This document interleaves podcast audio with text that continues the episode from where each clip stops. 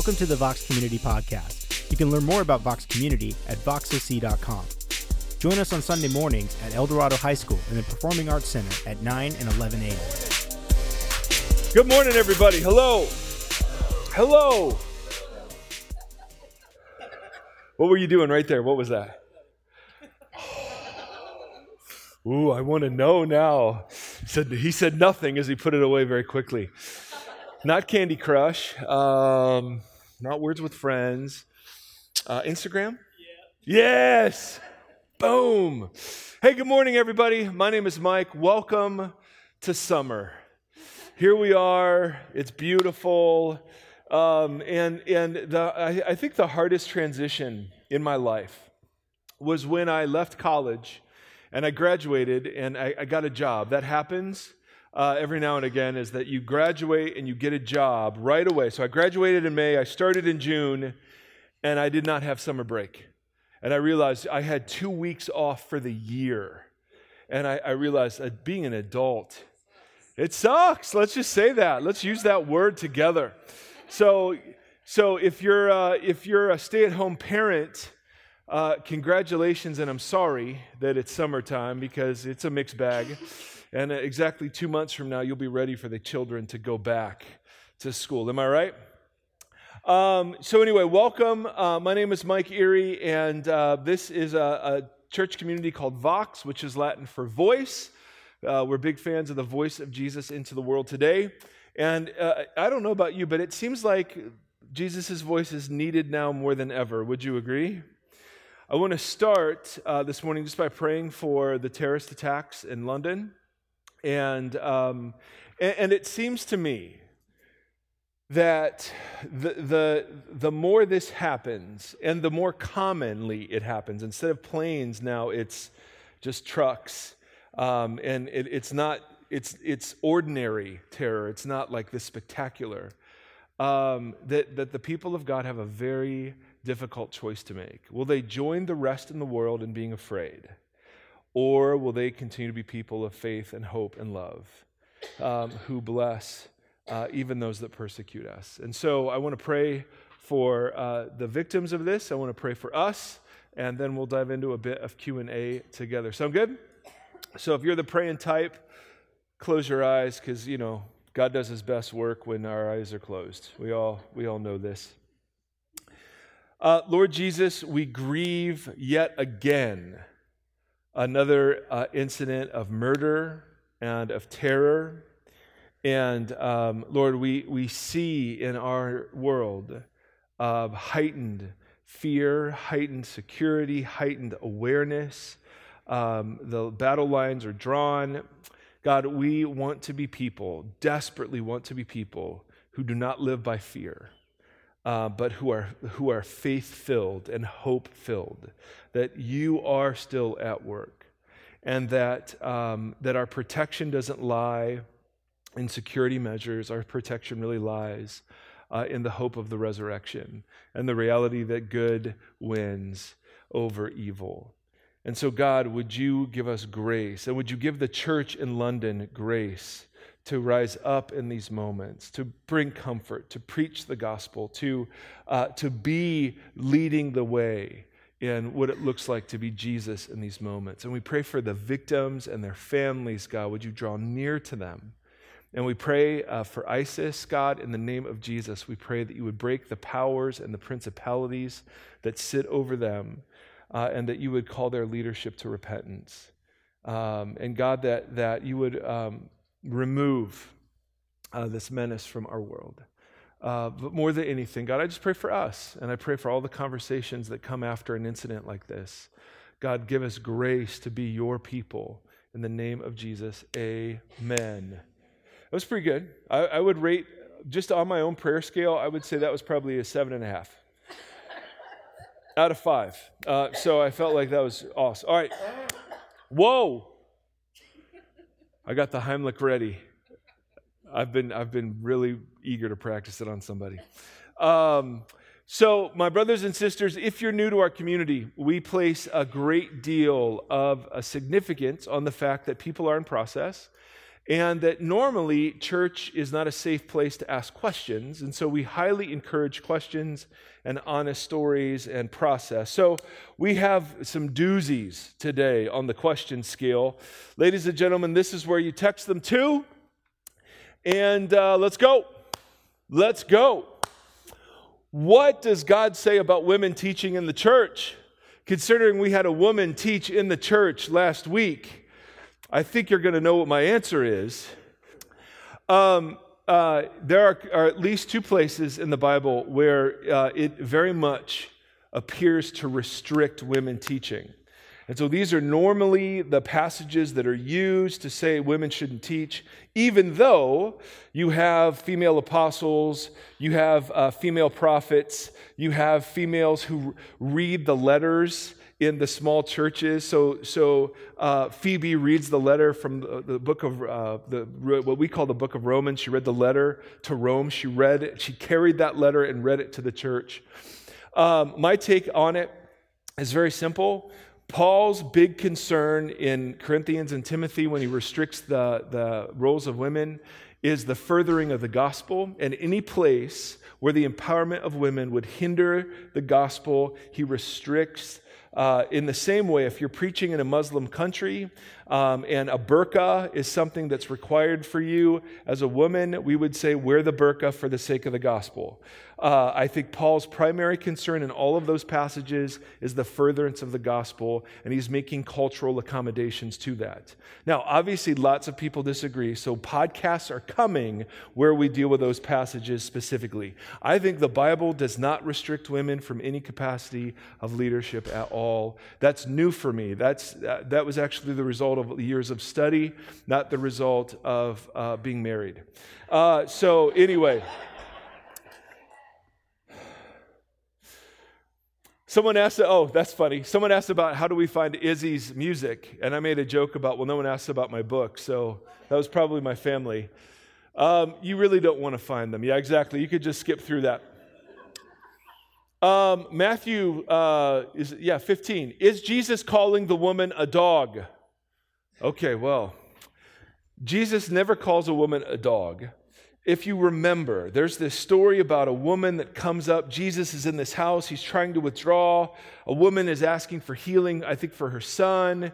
Uh, Jesus has this comment, comment like, uh, it's something like we don't we don't take children's food and give it to dogs and she says yeah but the dogs even get the crumbs that come from the table and jesus said ah your faith has made your child well the question is well was jesus just being rude and the answer is no. Jesus was playing off of just a common, you know how we say something like kick the bucket? Now imagine 2,000 years from now, someone is reading a letter where you reference kick the bucket. Are they going to have any idea what that means? No. For us, that means you die. For them, they're like, why would people go around kicking buckets? Oh, I don't understand that. There was an aphorism in Judaism that was just you don't give to dogs what is fit for children, you don't give to children what is fit for dogs. You do what's appropriate in the situation. That's what the aphorism meant. And so Jesus had just been preaching about how his primary emphasis was going to Israel. Um, and his, his, he just even sent out his followers to just, nope, stay to the lost sheep of Israel. But here's this Gentile woman who comes with great chutzpah and responds to that aphorism by saying, yeah, yeah, yeah, but, and it's a beautiful picture. He's not calling her a dog at all. Holy moly. Now, some of you need to learn brevity when you text in the questions, all right? Because there are some that are paragraphs, and we're like, it's a great question, we just can't put it up. There are those who shun away from loving Christ because of the concept of sin. When we say sinners or sin, it turns certain people off, feeling that there are no sinners, or it's really harsh to judge people. It's like a bad word in today's environment. The analogy would be the Oprah Deepak Chopra effect of we are all perfect and a loving God doesn't judge. How do you talk to people who just cringe and don't want to follow a God who says we're all sinners? We are bad. When they hear the use of the word sinner and repelled from getting to know Christ? That's a great question. Um, I, I once was confronted uh, after I preached a sermon uh, because I didn't use the word sinner. Instead, I used the word broken Instead, I used the words darkness. I use the word um, shame and fear. I, I described the effects of sin. So, very often, people do not want to be told they're sinners, but they will tell you themselves when you get into honest conversations with them. Very simply, I just, I, I always say something like this it's pretty obvious something is wrong with the world. And when I'm really honest, it's clear there's something wrong with me that I add to the mess. Now, I'm describing sin, but notice I haven't talked about them at all. Everyone agrees the world's messed up, and if and, and people will agree that I'm messed up. And so there's a diffusing way of doing this. When we talk about the concept of sin, the Bible just doesn't use one word. Like there are four Old Testament words that describe different aspects of sin. We're not locked into that word. But we are, I think, very, uh, we're given a great deal of permission to contextualize sin. Now, if you're going to say, listen, you like like there's this evangelism method that that just goes through the 10 commandments and says well you've broken them you're a sinner you're a sinner you're a sinner. In that sense yeah I'm, I'm not sure how effective that is these days because our society is no longer run by guilt. So guilt evangelistic presentations really don't have the punch they used to. Shame evangelistic presentations, on the other hand, are incredibly powerful. So, to talk about shame, to talk about fear, to talk about feeling enslaved to things in ourselves that we just can't control, I think people are very, very comfortable with that sort of language. Now, ultimately, those are facets of sin. Absolutely. But even when you talk about what Jesus does, Jesus just doesn't solve our sin problem right? Jesus adopts us into his family. He reconciles us to the Father. He redeems us from slavery, right? It's not just forgiveness of sin. So I think we have a great deal of permission to use other images, is a big long answer to that. Make sense? Okay. Do we have uh, one more? Or is this, is, is this the one, the super long one? Yeah, okay. I don't think we can do that one because, okay, is there one more? Holy moly. Okay. Dang. All right. Well, since we started, go back to real quick. I was raised to shun anything worldly or not of God to the extent that there being some sort of dark spiritual juju associated with anything you couldn't find in local Christian bookstores. And let me be clear there's dark spiritual juju with stuff in Christian bookstores, okay? Just because a label is slapped on it that says it's Christian does not mean it's Christian. And just because a label says it's not Christian doesn't mean it's non Christian. Okay? There are parts of our world that, whether or not they're Christian, are of Christ. Anything that is good, anything that is true, anything that is beautiful, claim it, it's yours. All right? So the world, see, worldly has like three different meanings in the New Testament. The world can be either the cosmos, the world can be the inhabited population of earth, or the world can mean the system of organized opposition against the work of God. So, there's stuff in our culture that you can accept, there's stuff in our culture that you can redeem, and there's stuff in our culture that you can you have to reject. And the problem is there aren't a lot of rules. So, you can watch certain movies but, other, but those same movies might cause me to stumble because of lust. You might be able to handle making a boatload of money and be generous. I may not be able to handle making a boatload of money and be generous, correct? So, the worst things that people do are start making these ironclad rules about what's godly and what's worldly. Now, there are some obvious examples. Let's see. I'm sorry, I'm answering even more. Okay. Even yoga was considered a pagan practice which opened you up to spiritual influences akin to witchcraft. I just think yoga is horrible on its own. now, in my own household, I find it possible to find things that are positive and edifying and discard what isn't. That's the point. Paul has this great line in 1 Thessalonians test everything, keep the good. And what do you test it against? You test it against the, the scriptures, first and foremost your community and discernment and wisdom, and the inner testimony of the Spirit. If it passes that, so, so is part of Buddhism true? Sure. When Buddhism starts by saying life is out of joint and suffering, is that true? Yes. When Islam says there's one God, yes. I mean, there are parts we can affirm. Some religious teachings, specifically Baha'i teachings, I don't know if that's how you pronounce it, I find to have beautiful messages full of love and family and neighbor compassion and positivity. While their faith doesn't limit God to the identity provided in our Bible, some of the ideals I think are very similar. Sure, I think we can affirm truth wherever we find it next. I use that as a specific example, but does the general idea of finding good where it can be found and casting aside what isn't in line with the Gospels make sense? Yes!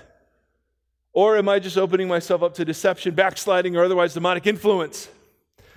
It's possible to do that. But it sounds like from the question if you're immersed in the scriptures, you're in community, you're filled with the Spirit of God, man, it, Paul just simply says it enjoy the things that God created for our enjoyment, but there, uh, of course, always be on guard. But the, la- the worst thing to do is to just divide the world into Christian and non Christian. That's not how we do it. We divide, we divide the world much differently than that, all right? So I got to stop because I'm way, way over time, you long questioners. All right, now, so we love, love, love, love questions. We answer a bunch of them on Facebook, so you can go to our Facebook page, and uh, we answered like three or four there this week. Um, uh, and one of the things we love to do is we love to tell stories of people who are in the midst of kind of figuring all of this out. So we embody talk about anything and safe to belong not only by questions, uh, but by stories. So Teresa and Sherman are coming out Teresa, right here, was in my college group when I was a college pastor. Um, Sherman has the great privilege of marrying Teresa. And I want you to say hello to the nine o'clock service. They're, they're, they're, they're, hello, nine o'clock they're, service. They're, yeah, they're very quiet. We're usually a part of the nine o'clock service, so we right. understand. You drive down from LA, mm-hmm. right? So you win the commuter award. These people are tired and they drove from Brea. You know, I mean, Yeah. that's no, no excuse. Um, but share uh, with us a little bit about your participation in this community, close and from afar, and where you're headed. Okay. Um, hi, I'm Sherman. This is my wife Teresa, as Mike stated, uh, and we are about to embark on a pretty interesting life journey. Um, we wrote down um, just what what got us to this point and where we are, and I'm an introvert and get nervous, so Teresa's going to tell you most of it. Um, when Sherman and I started dating five years ago, he had pretty big issues with the church after years of disillusionment and burnout caused by a decade of playing music in church settings. he was far ahead of me on the road to deconstruction, and we fought a lot of battles over the importance of church involvement. I felt like he only saw the negative, and he felt like I was naive. After we were married, we got involved in a small church plant up in LA where we felt aligned with the core values. The pastor's teaching was straightforward and intelligent. He seemed passionate about fostering a local community. The worship music was simple, and the gatherings were in a small space that felt sort of rough around the edges. We loved that it felt organic and not produced. I helped run the hospitality team, uh, and Sherman decided to volunteer in the band. We quickly found ourselves overcommitted, as can happen. Um, as the church began to grow, it started going in a direction that we daily felt more distanced from. It felt like being cool and having an impressive production was taking precedent over simplicity, and we felt unseen and lost in the shuffle. After a period of intense questioning, we decided to leave that church with little idea about what to do next and even less hope of finding a gathering of people we could identify with. Fortunately, at the time, we were being mentored by an older couple who have now become dear friends. They were going through a similar process of disillusionment and frustration with the American church at large, and we found solidarity in our disenfranchisement. We found a ton of healing and growth in our mutual ability to be honest and vulnerable and go through that hard journey together. Uh, it was around this time that Mike was in my thoughts and prayers a lot. Um, he had been my pastor at two different churches, first as my college pastor, and then at another church after that. Um, I always really treasured the way he led us through doubts and questioning and honest conversation.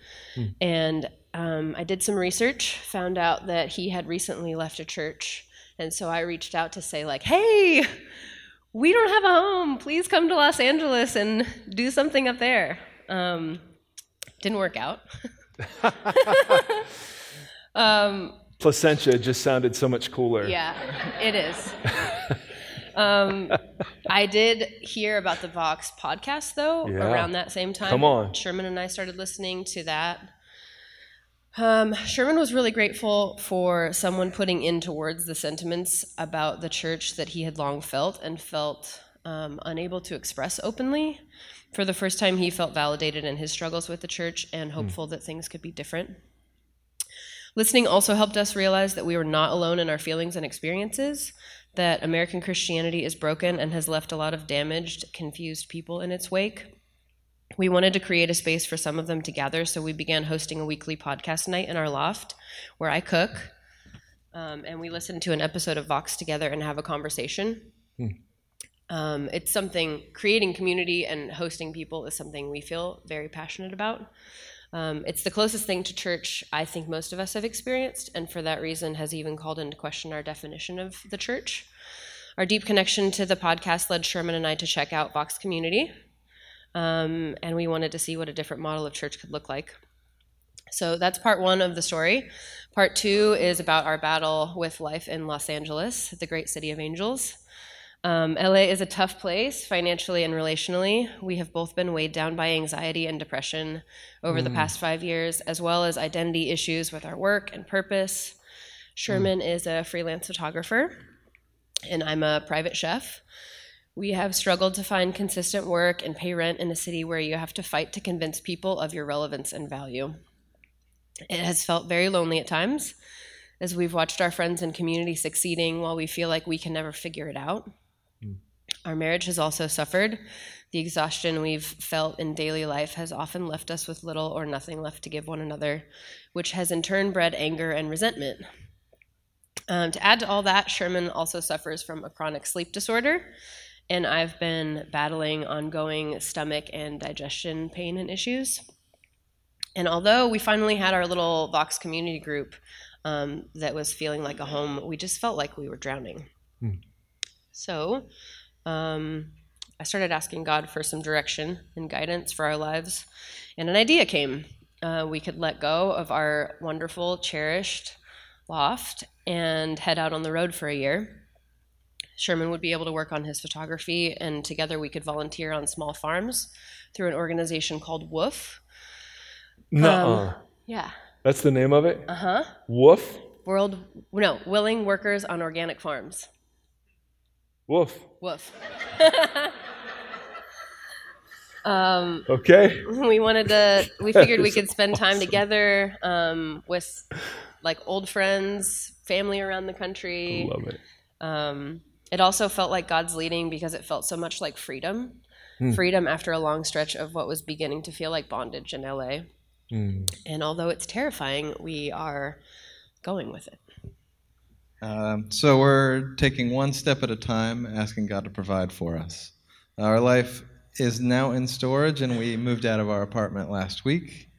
We still don't have the whole trip planned or a car to get us there, but with every move, we feel more certain that this is the right direction. We're also hoping to connect with other Vox listeners on the road and uh, hear their stories and our refreshed understanding of what the church could be more uh, could be and more than uh, just a gathering on Sundays. We don't really know what the future holds, and most days are a complication compilation of fear, anxiety, and hope.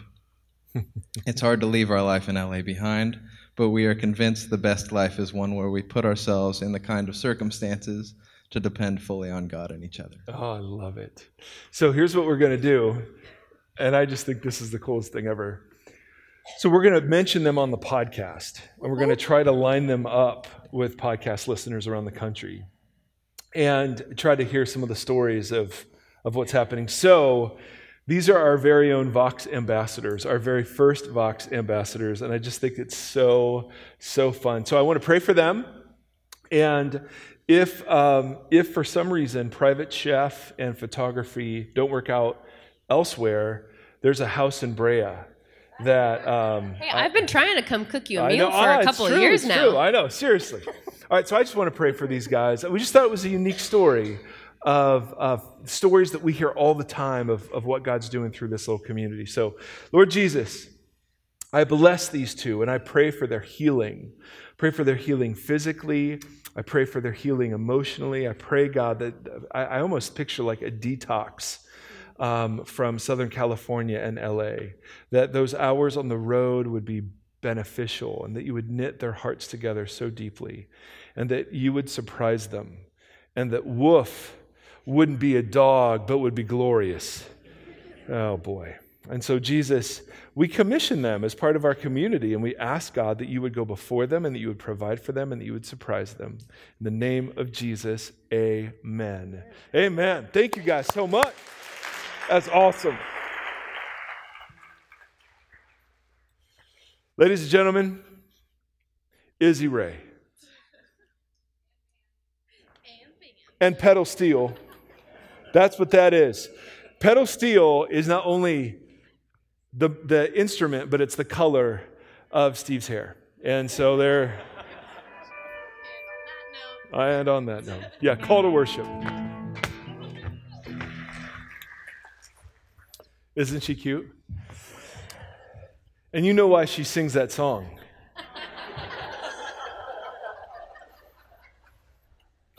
every time, every time. All right, my brothers and my sisters, um, I'll try not to trip over anything, uh, but we've got some we've got some thick stuff to dive into today. Um, so we get so many questions. Some of them we try to answer in church. Some of them we do Facebook. Some of them we do podcasts on. But some of them get turned into sermons, and this is one of those. Fire up the question from last week.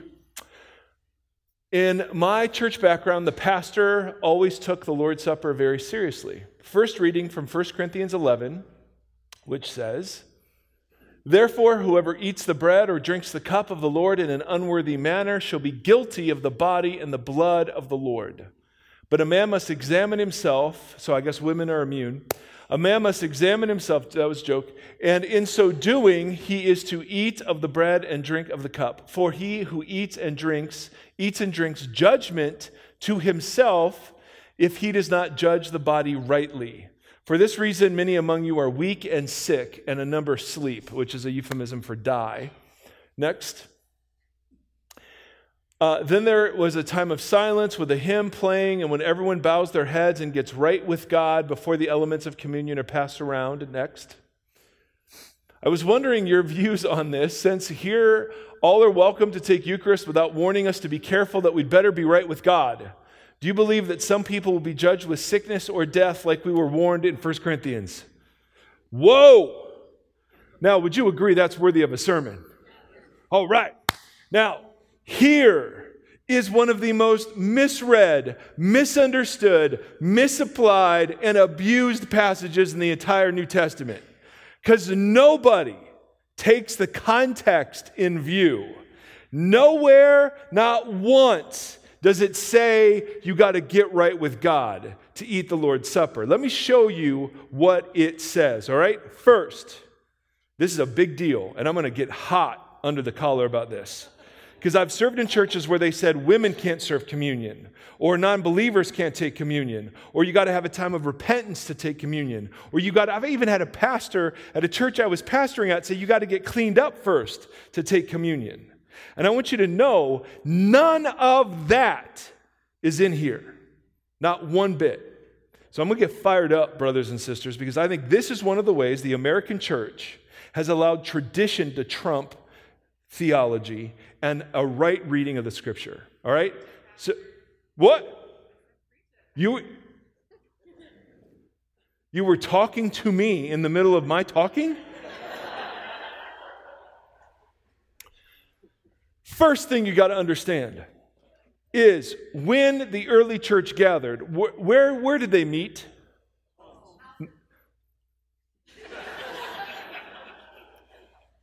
Remember that verse about women must remain silent? I'm glad that's not for today, right? Okay. No, Kelly, Kelly's amazing. No, uh, yes, they met in houses, and the, the, the, they would share a common meal. And the Eucharist would be a part of the common meal. It wasn't its own thing, it was part of the, the supper. Now, in Corinth, as in anywhere in Greek culture in those days, they were private suppers that had social status attached to them. So you were probably meeting in a, in a, wealthier person's home that had room. There would be a dining room, and, and at that dining room would be something called a triclinium, which is this kind of U shaped thing where people would recline at the table. We've talked about how you didn't sit, you reclined in and ate with your right hand. There was room typically for nine people to eat there. Uh, and, and in some homes, you would have an atrium that would be a bit bigger, and you'd have room for 30 or 40 people. Now, the, in, in, in Corinthian culture, right, in Greek culture, suppers were all based around hierarchy and status. The, the, the higher people, the higher ranked socially people, ate at the triclinium. They ate first and they ate better than everybody else. Okay? So, what's, what Paul's about to describe is that they were celebrating their ordinary meal using the same social status divisions of just common Corinthian culture. And that that was what it meant to eat the body and blood of Jesus unworthily. All right, so just check this out and tell me, tell me, tell me where it says you got to get right with God first. Just tell me. Okay, fire it up. So, this is above the passage that the questioner quoted. In the following directives, I have no praise for you, for your meetings do more harm than good. In the first place, I hear when you come together as a church, all right, in this in a home, there are divisions among you. And in 1 Corinthians, he's dealing with divisions all over the place. And to some extent, I believe it. No doubt there have to be differences among you to show which of you has God's approval. In other words, everyone's not at the same place spiritually. So then, now listen, this is the context for the warning. So then, when you come together, it is not the Lord's Supper you eat, for when you are eating, some of you go ahead with your own private suppers. Do you see? The wealthier people eat first. As a result, one person remains hungry and another gets drunk. Don't you have homes to eat and drink in? Or do you despise the church of God by humiliating those who have nothing? Do you see what's happening? The wealthy are eating first, the wealthy are eating best, and the poor have been neglected and excluded. And in an honor and shame culture, they've been shamed. They've been despised, is an honor and shame word. What shall I say to you? Shall I praise you? Certainly not in this matter. Next. Then we have this very famous passage that we read here, and Paul quotes the tradition of communion. For I received from the Lord what I passed on to you. The Lord Jesus, on the night he was betrayed, took bread. When he'd given thanks, he broke it and said, This is my body, which is for you. Do this in remembrance of me. In the same way, after supper, he took the cup. This cup is a new covenant in my blood. Do this whenever you drink it in remembrance of me. And then Paul adds, For whenever you eat the bread and drink the cup, you proclaim the Lord's death until he comes. Okay, now here comes the warning. Next. So then, whoever eats the bread or drinks the cup of the Lord in an unworthy manner will be guilty of sinning against the body and blood of the Lord. Now, what's the context of unworthy? What's the context? The division between the rich and the poor. The rich were shaming the poor. Okay? Do you understand that? That is the meaning of unworthy here. There is no other meaning. Why? Because Paul has just said the concern he's addressing is the division in the church caused by the rich and the poor, the rich shaming the poor. All right? He's not saying you have to be worthy to eat it. He's not saying that at all. So then, whoever eats the bread and drinks the cup of the Lord in an unworthy manner will be guilty of sinning, against the body and blood of the Lord. Everyone ought to examine themselves before they eat and drink from the cup. For those who eat and drink without discerning the what? The body of Christ eat and drink judgment on themselves. Now, just a couple of points, okay? Look at me. Don't you get tired. Look at me. It looked like you were falling asleep. No one would blame you. Okay, we're zeroing. Okay.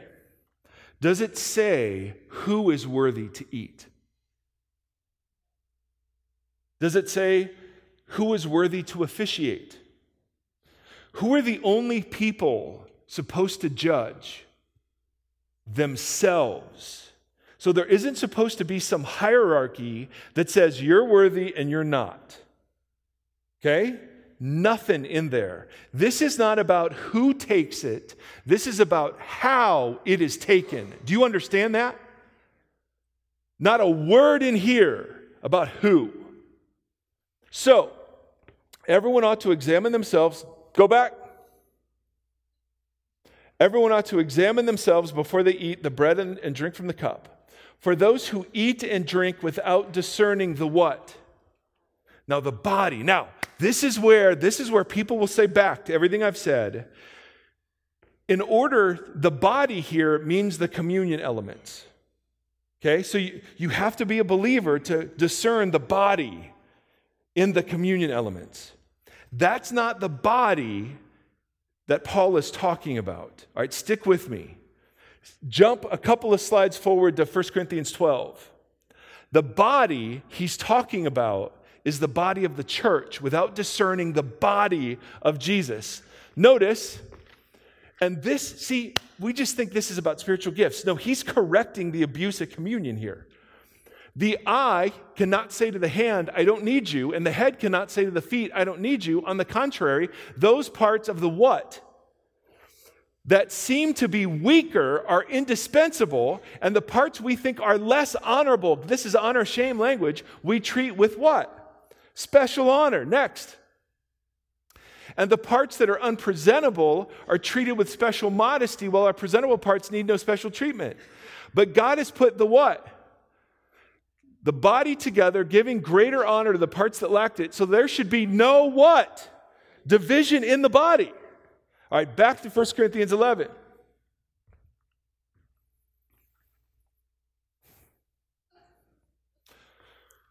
So then, whoever eats and, and uh, the bread and drinks the cup of the Lord in an unworthy manner will be guilty of sinning against the body and blood of the Lord. Everyone ought to examine themselves before they eat the bread and drink the cup. Now, what's unworthy here?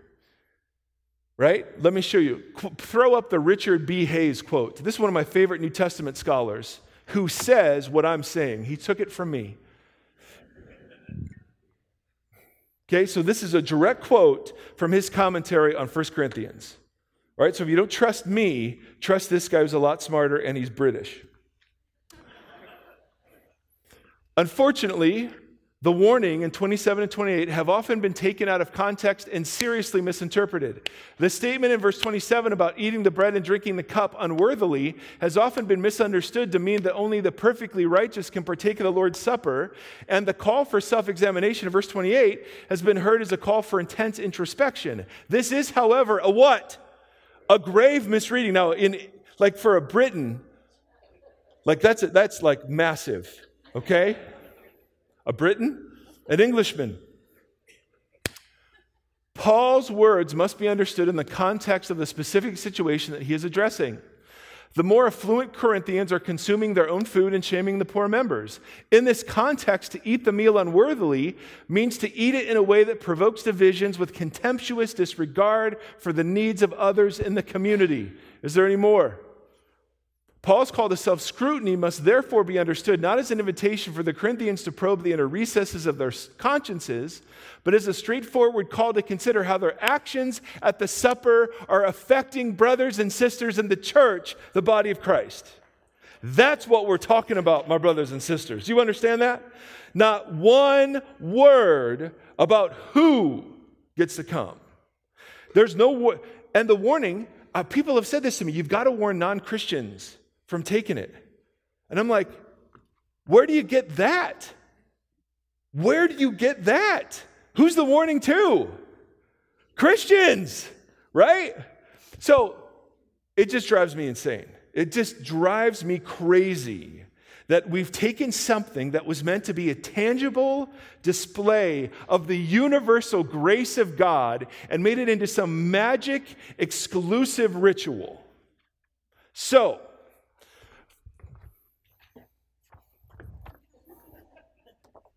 making sure I've said everything here. Why do we practice the open table?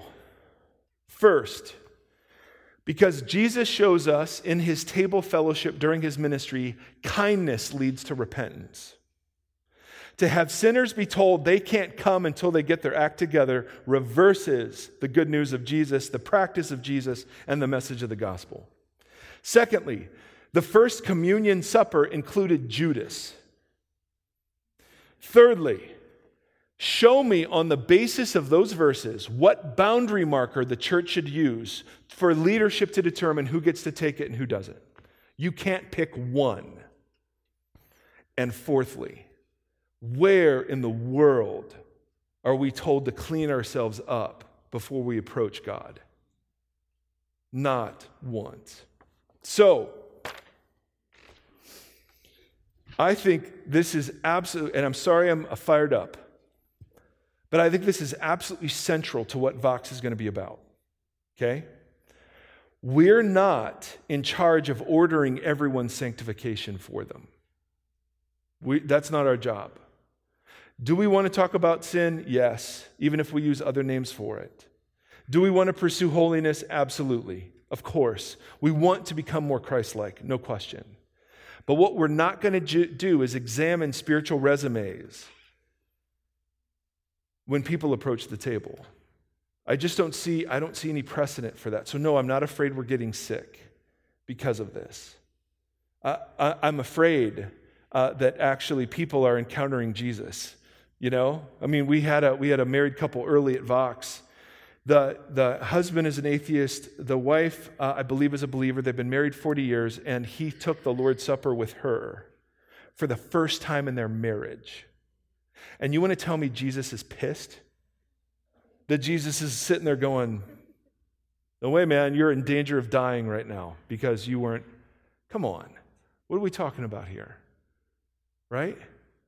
So, the Eucharist for us is the most important thing we do. The teaching, of course, phenomenal. the worship, magnificent. The stories, compelling. The fellowship, second to none. But none of that is big enough to hold together the kind of community we want to create. Now, here's another comment I got last week. Go ahead and put up the last uh, comment. There was a middle schooler last week who texted in a question about a friend of, of, of theirs who came out as gay. And she was examining a scripture in Revelation that seemed to say that being gay was a sin. And uh, what should they do? So I got this response this week. In response to the middle schooler's question about his friend coming out as gay, I feel like you missed an opportunity to tell all of us to accept each other without judgment. I do not view homosexuality as a choice, so I do not see how you can equate it with examples of sexual immorality. Hashtag safe to belong. The issue. Facebook, there's a phone ringing right now. I just want you to know that. It was pinging. What was it? It was your doctor? Pick it up. I hope it's great news. Why is your doctor calling you on a Sunday? Okay, okay, I don't know. So now I'm just gonna, I'm gonna, I wanna be really honest about this. And, and we, if you pay attention to our podcast, you've heard me say some of these things. The thing that Jesus did around the table was he pulled liberals and conservatives. He pulled a tax collector and a zealot and a betrayer all around the table, right? It was the thing that could unify people who otherwise would hate each other. If we're going to be safe to belong for people that think that homosexuality is not a choice and it's okay, we're also going to be safe to belong for people who don't agree with that stance on homosexuality. We're going to be safe. We need, if safe to belong is true, it's got to be safe to belong for everyone who's in process. So we have folks here who are out and proud. We have folks here who are out and wrestling. We have folks here who think that whole thing's a sin. And the most beautiful testimony that we can offer the world is that both groups set that difference aside and take the bread and the cup together. When you have Trump, when you have Trump lovers and Trump haters who would flame each other on Facebook if they had the opportunity, sitting here taking the bread and the cup together. That says something to our world, right? So, yes, yes, it's safe to belong for everybody. And that means we have to live in tension right? So if you want us to be a non affirming church, go find a non affirming church. If you want an affirming church, go find an affirming church. We are not in the affirming, non affirming business, we're in the business of Eucharist. And we believe that means that there are people who are, are going to disagree with everything. Like we had a great question two weeks ago. Hey, I'm not sure I buy the whole women teaching thing. I just want to know my views will be respected. Absolutely. I love that you're here. Right? No one's, no, one, I shouldn't say that. I don't know many communities trying to pull this off. And only the Eucharist is strong enough to handle it. Because there, there's no worthy. There, there's no unworthy. Well, there's all, uh, there's only unworthy, I guess. Right? There, it's the great leveling. There's no, there's no Republican, there's no Democrat, there's no gay, there's no straight. I mean, there's just, and, and I understand that some of you even disagree with how we do this. Oh, amazing. Our job isn't all to be right. Dallas Willard has this great line No one was ever saved by being right. You're saved by trusting Jesus. And so for us, we want to open the table to all sorts of people. Because if, if unworthy people are not allowed, then I can't take it. You should see what I did yesterday. I harbored anger in my heart towards my sweet wife. It was shocking. She said to me, I'm going to tell you exactly what happened. I said, she says, Hey, can you? I'm about ready to park. Can you come help? I'm like, Absolutely. Where are you? Because I'm looking at the parking lot. I'm about ready to park. Click. Well, she was parking at the other parking lot. She made me feel foolish, like I should know. Like, so I said, That's a snarky comment, wife.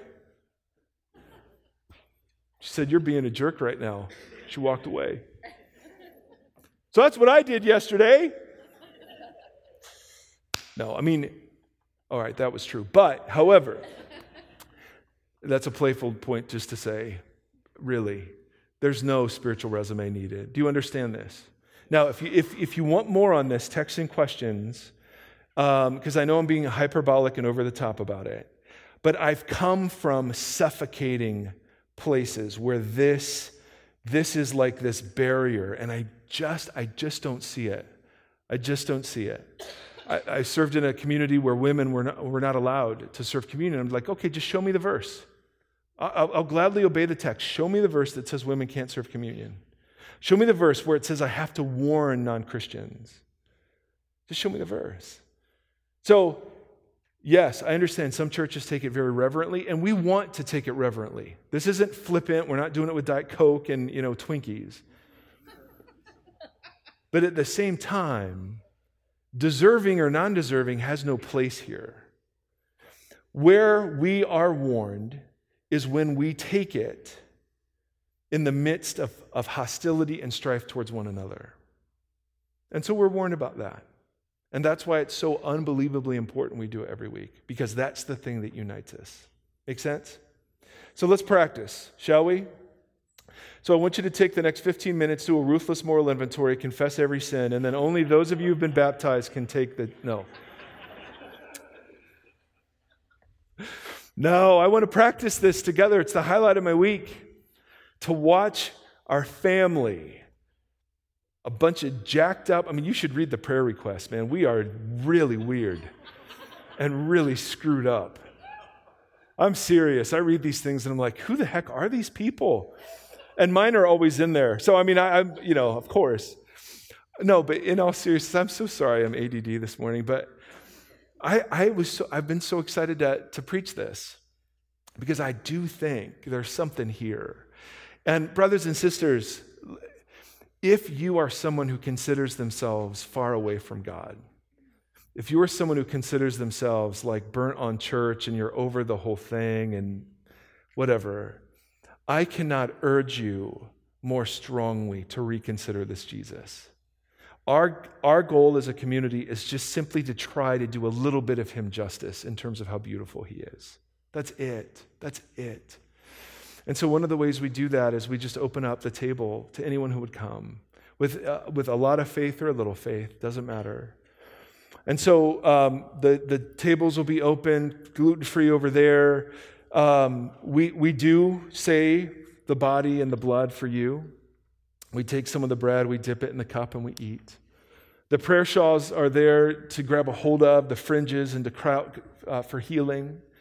The prayer requests are written down on parchment and folded up into those wood slots. A couple of prayer folks will be over in that corner if you want to be prayed for now.